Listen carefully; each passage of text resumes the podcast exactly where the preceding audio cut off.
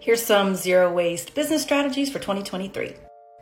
Number one, ditch the single-use plastics.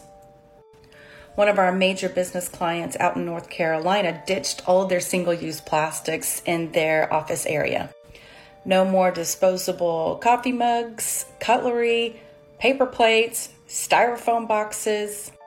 Instead, employees got their own logoed Yeti coffee mugs, which they were responsible for. They also had to start bringing their own lunchwares uh, to the office and their own bags. Number two, there are way more R's than just the three R's of reduce, reuse, recycle. Check this out.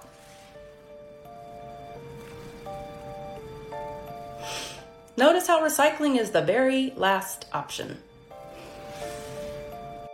Number three, if you are going to recycle, make sure that you're recycling right. You gotta check out your city's website for the solid waste department and make sure that what you want to recycle is actually accepted by your city or your municipality, by the uh, private haulers that service your neighborhood. It's really important that you do not contaminate the recycling stream by putting stuff in there that wouldn't normally be accepted.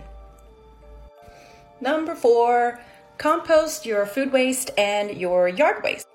If your business operates in a city that offers composting, I would definitely take advantage of that. If not, and there's a private hauler uh, that can come to your business and pick it up, then you can keep those materials out of your landfill trash.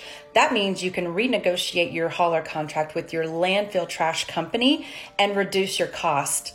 That way you can help offset the cost of your new composting program.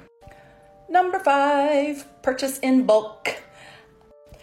For businesses, this not only goes for food in the cafeteria, but it also goes for many of your purchasing practices. This not only goes for food purchases for, say, the employee cafeteria, but your procurement department can also make bulk purchases to pool money from all your departments in order to get the cheapest price on office supplies. And number six, support sustainable brands.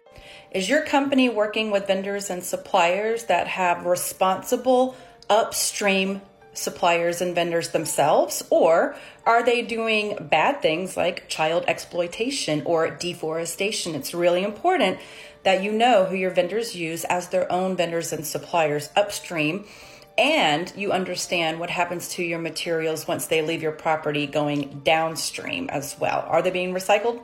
Are they being composted? You gotta know these things.